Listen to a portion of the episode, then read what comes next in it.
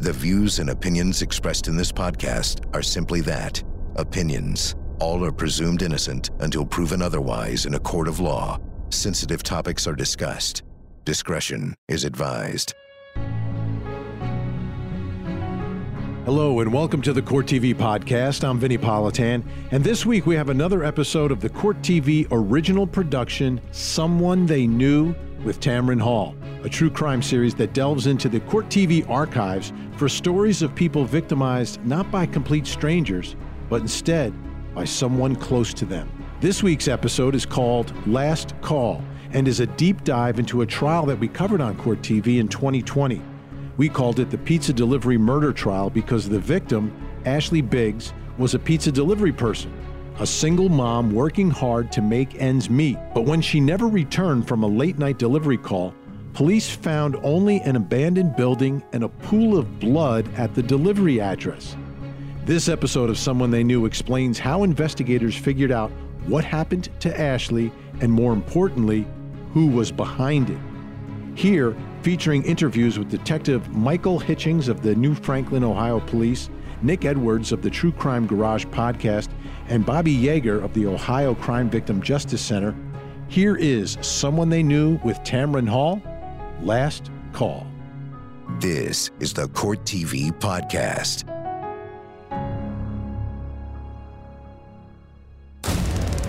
Is it fair to say that Ashley did not leave that parking lot alive? Her attacker was waiting in the shadows.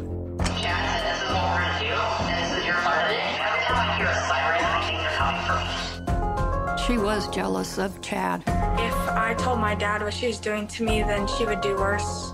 Investigation I didn't feel was complete because we didn't get the other person. Somebody wanted to hurt Ashley Biggs.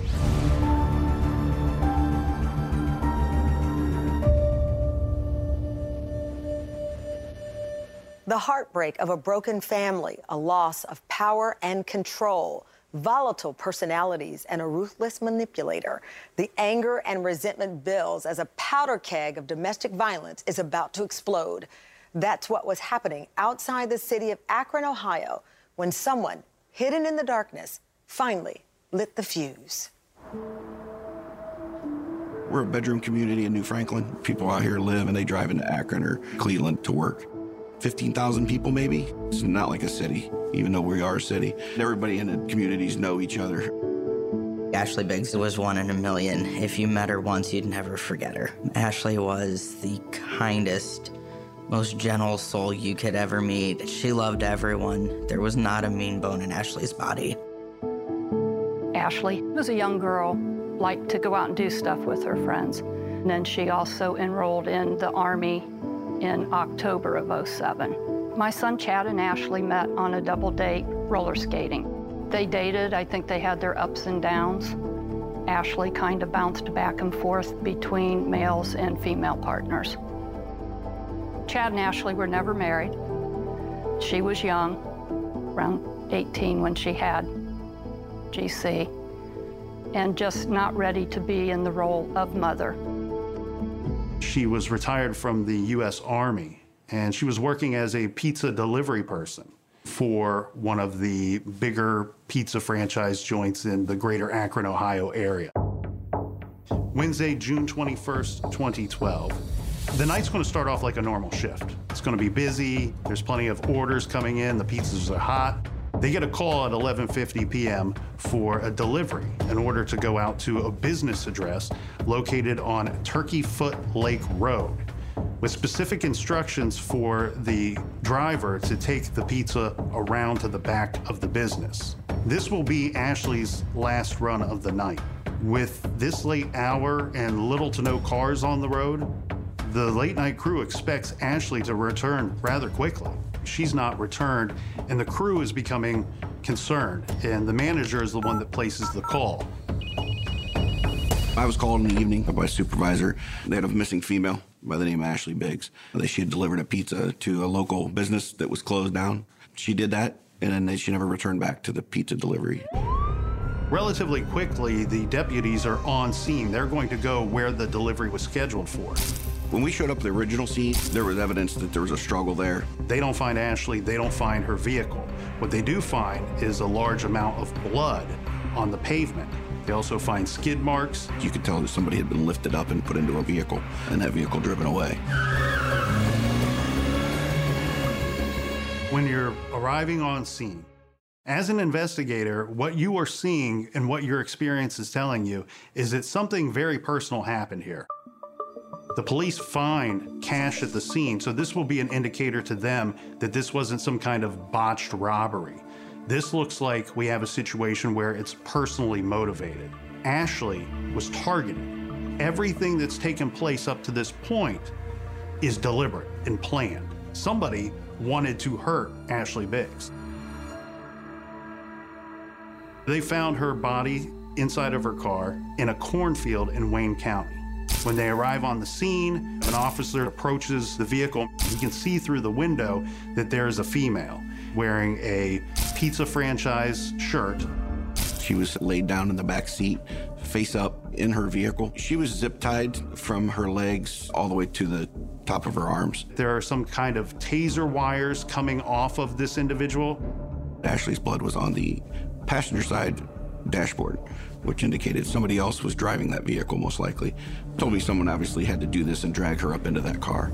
They tased her, beat her, and strangled her with the industrial zip cords, placed her in the back seat of her vehicle, using her own vehicle to transport the body. It was a very violent death.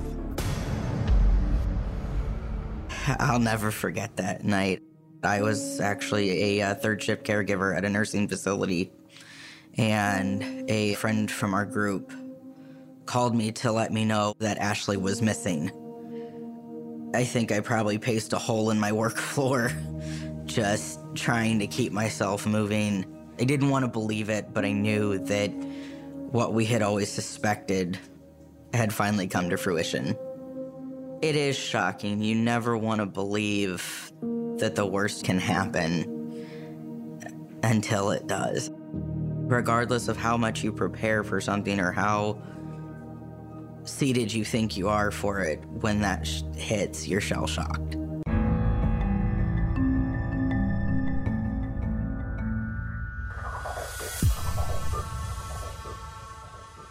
Investigators on the scene quickly deduce that what happened in that darkened parking lot was deeply personal. It doesn't take long for them to come up with a prime suspect and get hot on his trail. Police immediately identify at the ambush scene that this is probably a personally motivated attack, that somebody set this girl up. From what information we learned about it from Ashley's friends, there was a pretty bad relationship between Chad Cobb and Ashley. That made us think that there was something wrong there, that, you know, it could have been him. So that's why we kind of zeroed in on him first. They learn that she's been in this contentious and costly custody battle with her ex boyfriend, Chad Cobb. Chad is a dad, first and foremost. He loved his kids.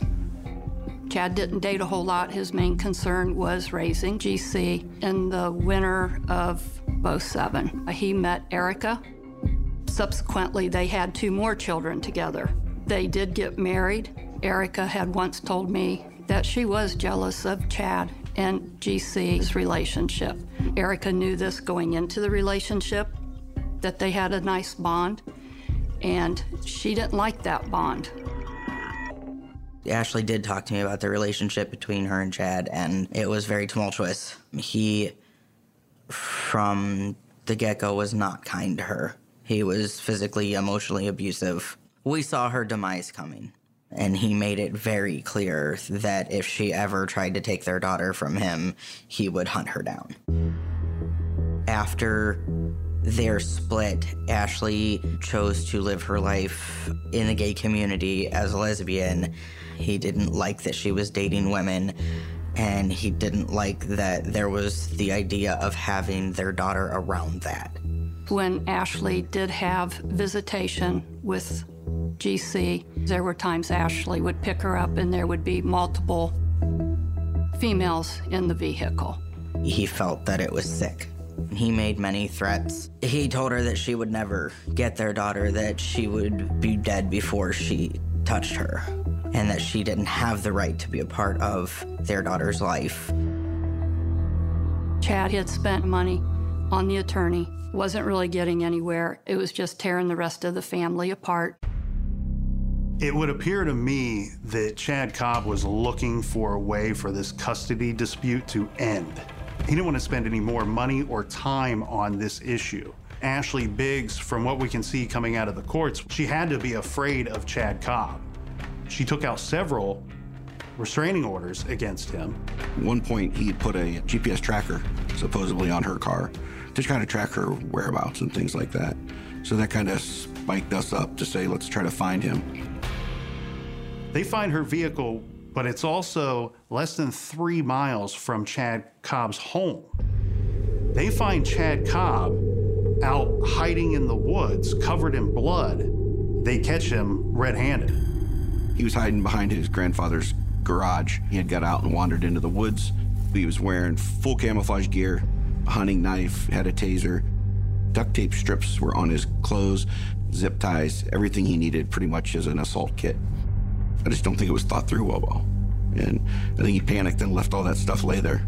And kind of it kind of gave it to us on a silver platter at that point. We arrested Chad that day, kind of turned himself in. He didn't have anywhere to go. It takes a little bit of time for Chad Cobb to confess to killing Ashley Biggs.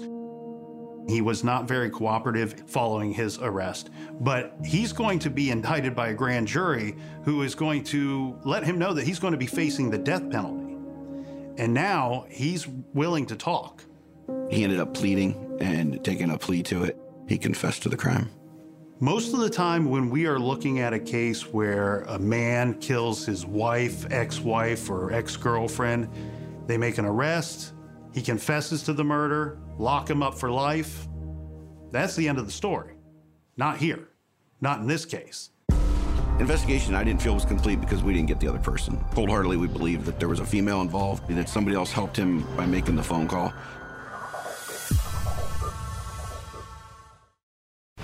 Follow Court TV live over the air, uninterrupted. If you're watching television with an antenna, just rescan your channels now to add Court TV. And go to CourtTV.com to see the exact channel position and more ways to watch Court TV in your area. Chad Cobb is almost immediately arrested, pleads guilty, and is sentenced to life in prison for the violent murder of Ashley Biggs. But veteran police investigators strongly believe he didn't act alone. The problem for them is they don't have proof. And while Chad Cobb sits in prison year after year, he's still not talking. When you talk about getting the whole story, even when we have a killer that confesses to an attack and a murder, you have seasoned detectives who have this nagging, nagging feeling that, you know what, we may have got our guy, but we don't have the whole complete story here. There's something else going on. Investigation I didn't feel was complete because we didn't get the other person. Cold heartedly, we believe that there was a female involved. We were thinking definitely that somebody else helped him by making the phone call and most likely, obviously, driving him there because he couldn't have drove both cars out. The person that placed the call for that pizza that night that ultimately sealed the fate of Ashley Biggs was a female voice on the phone. The call didn't come from Chad Cobb.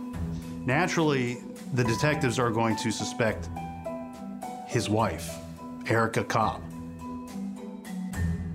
When I came in contact with her at the house, first thing Erica said was she didn't want to talk to us out with an attorney. Most people, I would say, would be concerned a little for somebody who's missing.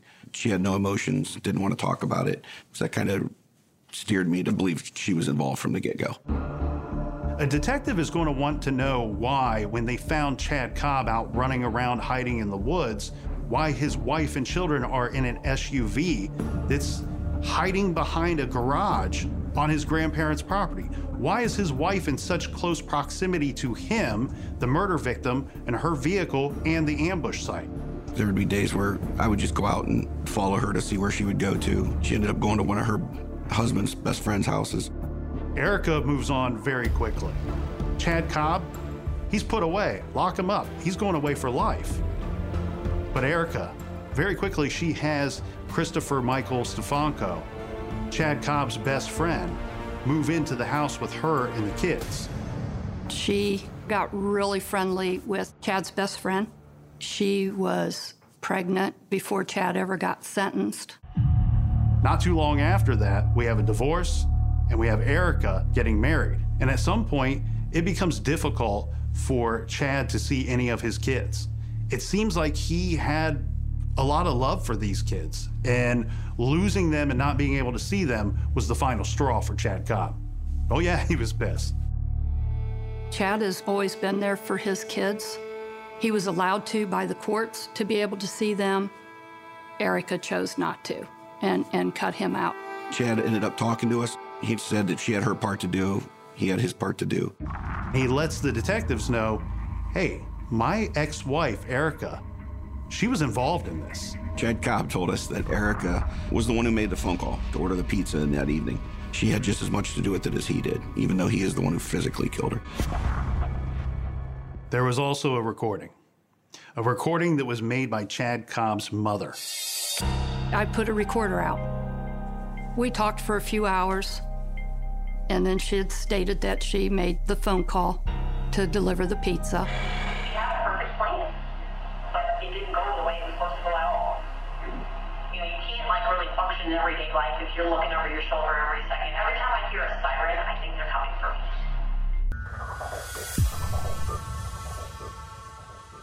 After years of taking the rap on his own and stewing in prison, Chad Cobb is fed up. He finally implicates his former wife, Erica Stefanko, in the killing of Ashley Biggs. She's charged with aggravated murder. Ladies and gentlemen, we will proceed with opening statements. The state of Ohio does have the burden to prove each element in this case. Ladies and gentlemen of the jury, we are here today to hold this defendant, Erica Stefanko, accountable for what she did on June 21st, 2012. We are here to hold her responsible for the actions she chose to take that day. Whether you hold Erica Stefanko accountable as the principal actor or as an accomplice, all roads lead to the same place. Once you see the evidence and the testimony, all roads lead to Erica Stefanko being found guilty. This murder of Ashley Biggs could not have happened if Erica Stefanko and Chad Cobb did not work together. It was planned together and it was carried out together. Ladies and gentlemen of the jury, the state is confident once you hear the evidence, you will find Erica Stefanko, the defendant, guilty.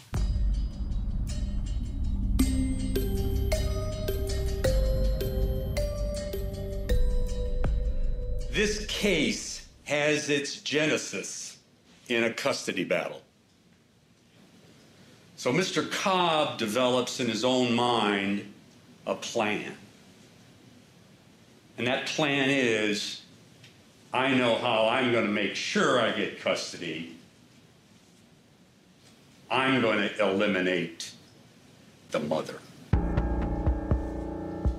She gets to that parking lot, and there only Chad Cobb.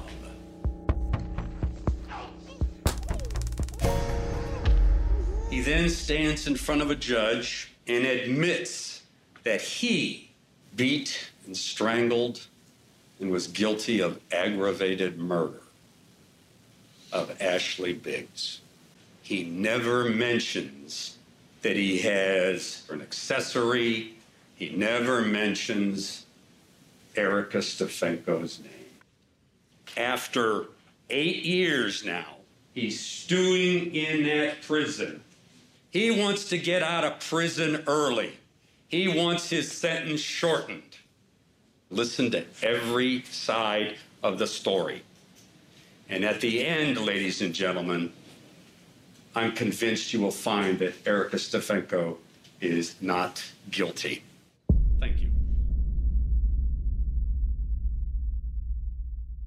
I am Dr. Lisa Kohler. I am the Chief Medical Examiner for the County of Summit.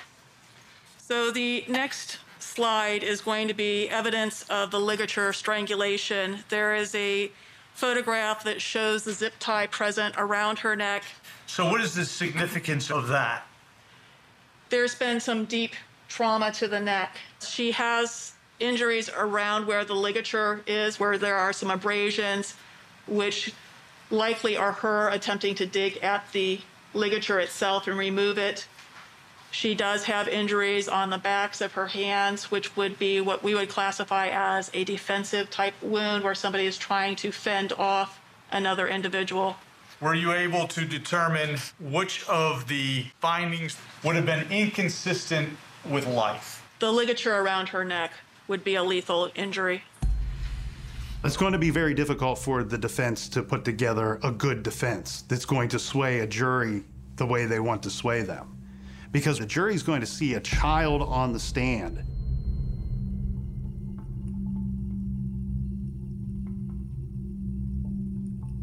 We would call GC. GC, if you don't mind, if you would raise your right hand. GC actually had a lot of involvement in this matter. Her mother was murdered when she was just seven years old, and her biological father and her stepmother are the two that were charged with the murder of her mother.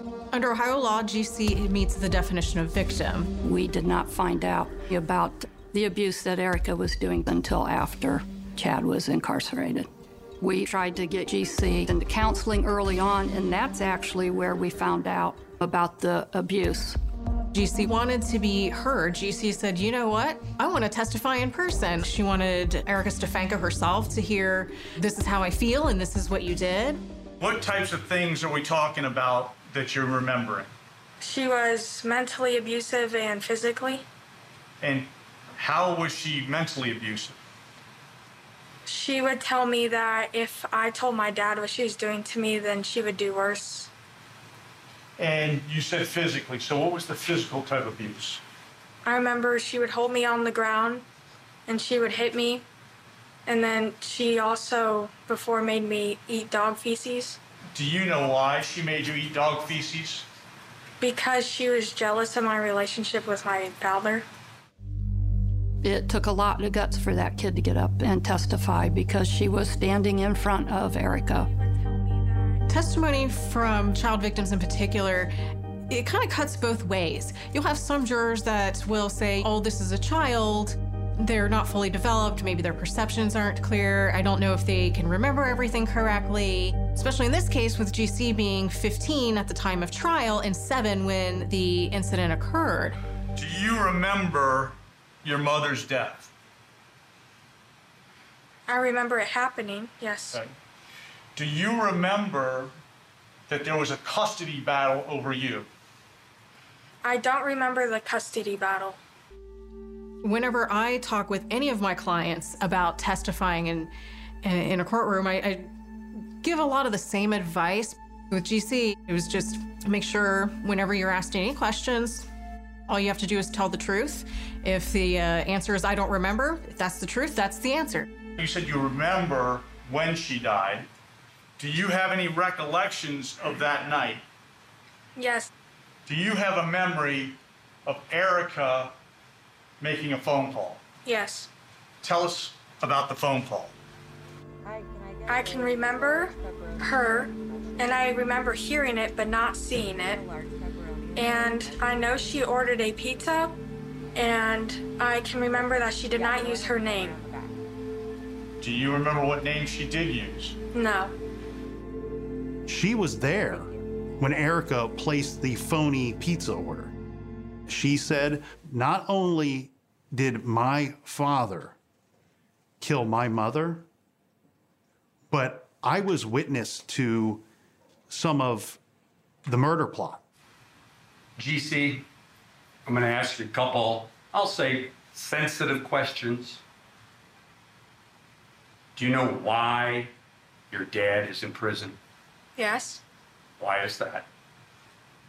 Because he did some not so nice things. I'm sorry, ma'am. Because he did some not so nice things. Is it your If a defense attorney seems to be a little overly aggressive with a victim while they're testifying, especially a child victim, my spidey senses are tingling, so to speak. I'm, I'm watching for it. You are not going to bully my client, and you are not going to go after this kid on the stand. Is it your understanding that he did some not so nice things to your mother? Yes.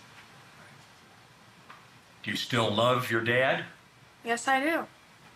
Would you like to see him get out of prison soon?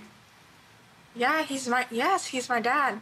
This defense attorney did his job, but had enough respect for the situation and knowing that going after this kid is not going to help his client in any way. Do you think by being here that you're helping your dad get out of prison? No, this isn't his case. I'm sorry, miss. No, this isn't his case. I don't think the fact that GC was a child testifying was the clincher in the whole thing. I think it was just one puzzle piece to help connect the dots of all the other evidence that the prosecution had. Who does the state wish to call as its next witness? Call Chad Cobb. Is it fair to say that Ashley did not leave that parking lot alive that night? For more Court TV, watch it on cable, over the air, Roku, or go to CourtTV.com and stream live gavel to gavel coverage. Catch up on the big moments from our current cases and relive some of Court TV's most historic trials. Court TV, your front row seat to justice. The defense claims that all of this is the result of a bitter Chad Cobb wanting revenge and retribution for his ex wife, Erica, leaving him and moving on with her life. The prosecution calls Cobb himself to the stand via remote video from the prison where he is serving a life sentence. He tells his side of the story. But will the jury believe a convicted killer? Who does the state wish to call as its next witness? Call Chad Cobb. Chad Cobb. He testified today from the correctional facility where he is located, spending the rest of his life. No possibility of parole. He was testifying via the internet. After that conversation, did you stay there at the tree with Erica, or Yes. did one of you leave the tree? Erica left and walked back over to the Lincoln. So when she walked over to the Lincoln, what did she do? She made a phone call. What did you hear Erica say on that phone call? I remember her saying somebody else's name, and I remember she ordered a pizza. Where were you when Ashley got out of the car? I remember I was somewhere on the other side of the parking lot. I was approaching and made myself known. And how did Ashley respond when she saw you there? Worked up. At the end of the day, there are three people that know what happened. Chad Cobb knows what happened. Erica Stefanko knows if she was involved or not. And the third person is not here to tell us her side of the story. Is it fair to say that Ashley did not leave that parking lot alive that night?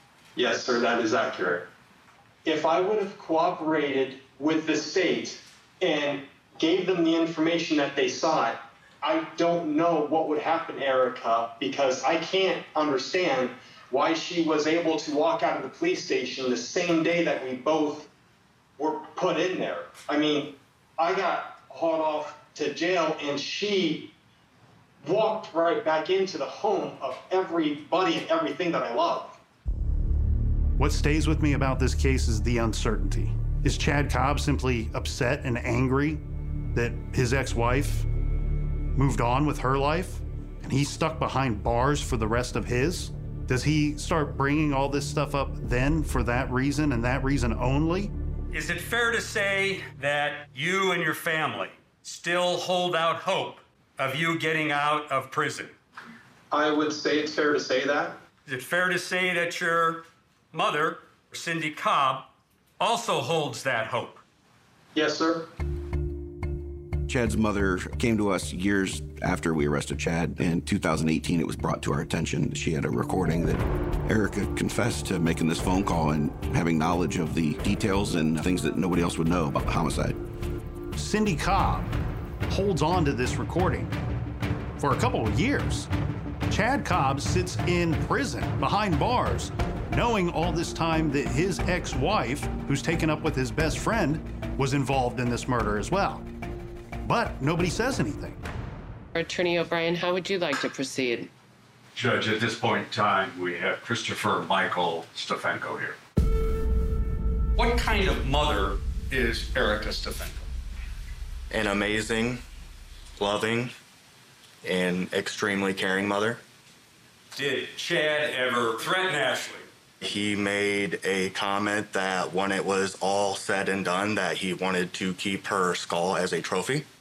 Chad started slowly with the abuse, whether it was tearing her down or, you know, he'd strike her and then apologize. Oh, I didn't mean to do that. I was angry. From the time I met her, she spoke of her fear of him.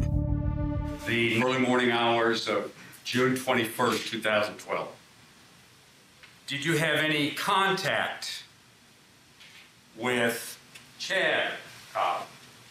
I spoke with him on the phone. Between what hours? Uh, I believe three and five in the morning. The sun wasn't even up yet. Do you remember what Chad said to you? The uh, the very first thing out of his mouth was, "I up." Attorney LaPrenzi, who do you wish to call? We call Cindy Cobb. Raise your right hand. Do you swear or affirm the testimony or statement you're about to give shall be the truth, the whole truth, and nothing but the truth, so help you God? I do. I testified about the phone call, which GC stated all along, and it's in her counseling records, that she overheard Erica make the phone call. You made a recording. Yes, sir. Who was there when you made that recording? Just Erica and I Where was the recording made? in our barn. You told me that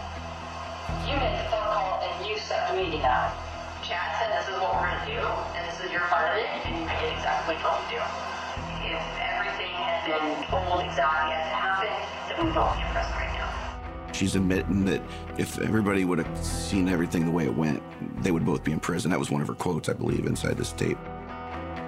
It wasn't because he was forcing me to do it. It was because he said, this is your part, this is what you're gonna do.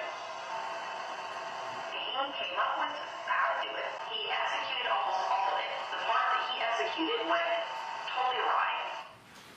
How could she know that if she didn't know the plan? Do you know?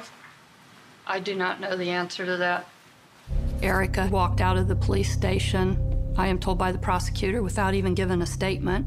I'm thinking she's the mastermind. I'm like, this, this is the only way the situation is gonna go away. I didn't know that at the time, but he really felt pressured by me to do something about it. Has a chance at life. So then she tells you after that, now GC has a chance at a life. Correct. All this in the context of your son getting ready to give up his rights. Yes. And she's explaining to you how she wasn't going to let him do that. Yes. Do I feel bad about what happened to her? Even the moments that she went through before her life ended? Not really. And I always threw the ball back in his court. You know what you this is something that you think you can do, then I'm okay with it and I agree with it. Uh, Attorney O'Brien, you may proceed with cross examination. Now, Chad is your only child. Is that a fair way of putting it? Correct. If Chad went to trial and lost, a jury could have recommended the death penalty. Yes, sir. Now, Chad pled guilty and he was sent to prison. Soon after he went to prison, he filed an appeal. Even though he just, to save his life, he pled guilty. Yes, sir. This case had its genesis in a fierce custody battle. Would you not agree? Yes. Chad wanted to go to trial, wanted to tell the story, didn't want to see this happening to another family. But he was also told at that time that his trial had to be closed by a year's anniversary date. If it was not, all of the children would all be placed up for adoption and none of us would ever see them again. So at one point in time, he takes responsibility for the murder of Ashley Biggs. And then a short time after he goes to prison, he changes his mind. I can't speak for his actions. Is it safe to say that you don't like Erica Stefanko? After what's transpired, that'd be fair. As much as you were trying to be supportive of me for him, you didn't say it, but I felt like in the back of your head you still want to blame me for it. Which I mean, it's not unreasonable, You're hoping some way, somehow, to get Chad out of prison. Is that correct? I would hope to one day. You're still willing to do just about anything legal to help get him out of prison or at least get his sentence reduced. Is that a fair thing to say? I think any parent would do that. Going through the trial with Erica Stefanko, hearing the facts, seeing the photos, there was a lot we had never seen, and there were things that we hadn't heard. It was like losing Ashley all over again. It was that gripping feeling of she's really gone. I'm sorry. Nine years after Ashley Biggs' brutal murder and Chad Cobb's conviction, a jury is now poised to decide whether Erica Stefanko played a role in the crime or if, as the defense claims, she's yet another victim of Chad Cobb's vengeance. Ladies and gentlemen, you've heard all of the testimony and evidence. We are now in a place where we will proceed with closing arguments. So at this time, counsel will be prepared to proceed. Ladies and gentlemen of the jury, we are here to hold Erica Stefanko accountable for the actions she chose to take on June 20th through June 21st, 2012. Now, whether you all hold her responsible as the principal or as the accomplice, it all leads to the same place. All roads leads to Erica Stefanko being guilty of the crimes charged in the indictment. Could not have committed the murder of Ashley Biggs by himself. She drove Chad to the crime scene. She knew why it was gonna happen. It was that custody battle. It was retaliation. She made the call that lured Ashley Biggs to her death. She followed Chad to the cornfield. She waited at that cornfield for him to dump Ashley's body and the car. Went back to the initial crime scene with him to clean up the evidence and hid with Chad at his grandparents' house where they actually were caught by the police. She committed this murder with Chad Cobb. She was there with him every step of the way. From the beginning, the planning. From the middle, the execution. And the end, the potential cover up. The state is confident that you will find the defendant, Erica Stefanko, guilty of all the crimes charged in the indictment. Thank you very much. Attorney O'Brien? Right, thank you.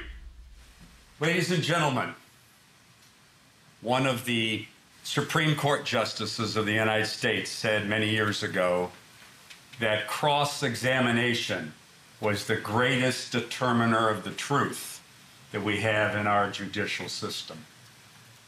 What you heard early on in the cross examination of Chad Cobb speaks volumes.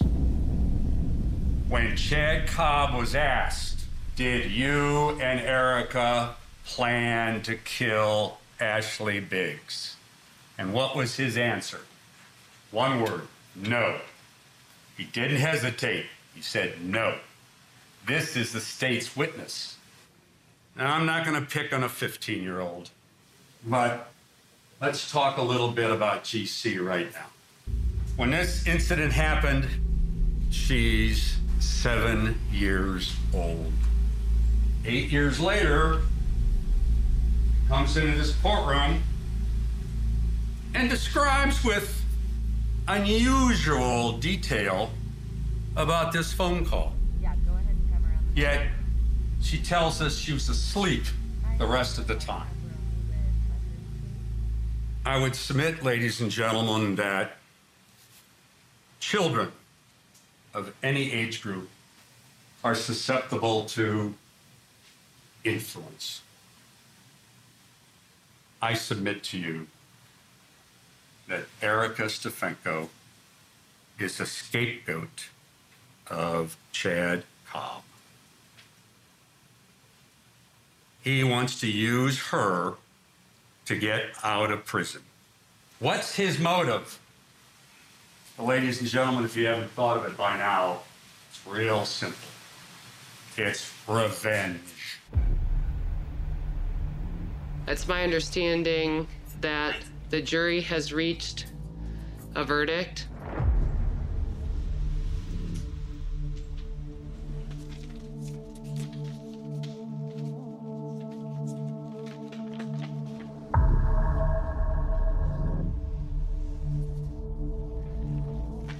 Regarding count 15, the jury has found the defendant, Erica Stefanko, guilty of the offense of aggravated murder. The jury says that Erica Stefanko is guilty, that she was involved in this premeditated murder that resulted in Ashley Biggs' death. Ms. Stefanko, the jury has found you guilty of the charges as articulated on the record.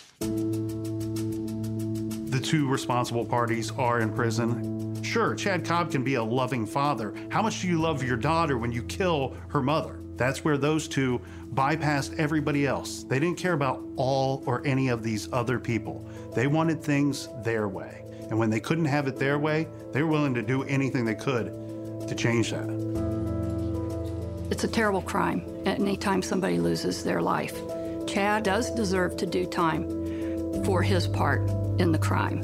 But also, when you look at other incidences where people have lost their lives and what has been done, for him to get life without parole, I think is harsh.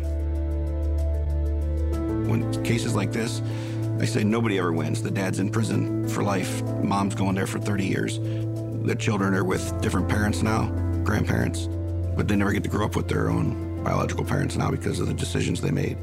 So I don't think that's fair to the kids. You know, that's, that kind of sticks with you. GC asked that I share this for uh, her part of her story. Through everything I've chosen, the path that is right for me, and I have let the people in my life that I know want to be in my life and benefit my future. Anyone that I choose to have in my life will be by my own choosing. I've gone through tragedy and survived to be a strong young person that does my own fact finding to make my own decisions and has the strength and knowledge to be able to stand on my own two feet. I feel safe after experiencing the outcome of Erica's sentencing, knowing that the world will be one person safer for at least a few decades. My father and I both know the tragedy she has caused, and there is still a lot to be told. I would like for her daughter to know that Ashley loved her very much. In fact, Ashley died fighting to be with her. She lost her life because she loved her daughter so much. If you are being abused, there is help. No matter how many times that person threatens you and tells you that no one will be there for you, there are people who will be. And please reach out. Don't stay silent. Because those who remain silent are those who lose their lives.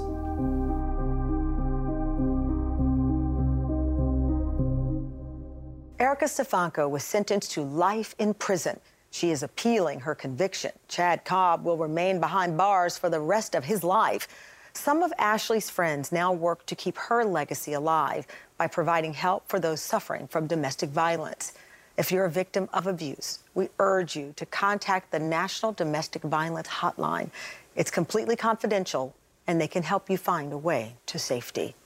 I'm Tamron Hall. Thank you for watching Someone They Knew. There you have it, another edition of Someone They Knew with Tamron Hall. If you're interested in learning more about the trial of Erica Stefanko, you can watch Court TV's gavel to gavel coverage in the Trials on Demand section of our website. Check the show notes for a link to the trial. If you have a digital antenna, you probably get Court TV, so don't forget to rescan that antenna to get access to the best legal coverage out there. I'm Vinnie Politan. Thanks so much for downloading, and as always, please don't forget to hug the kids. This podcast is a production of Court TV. Go to CourtTV.com for more content, trials on demand, and to find out how to watch Court TV in your area.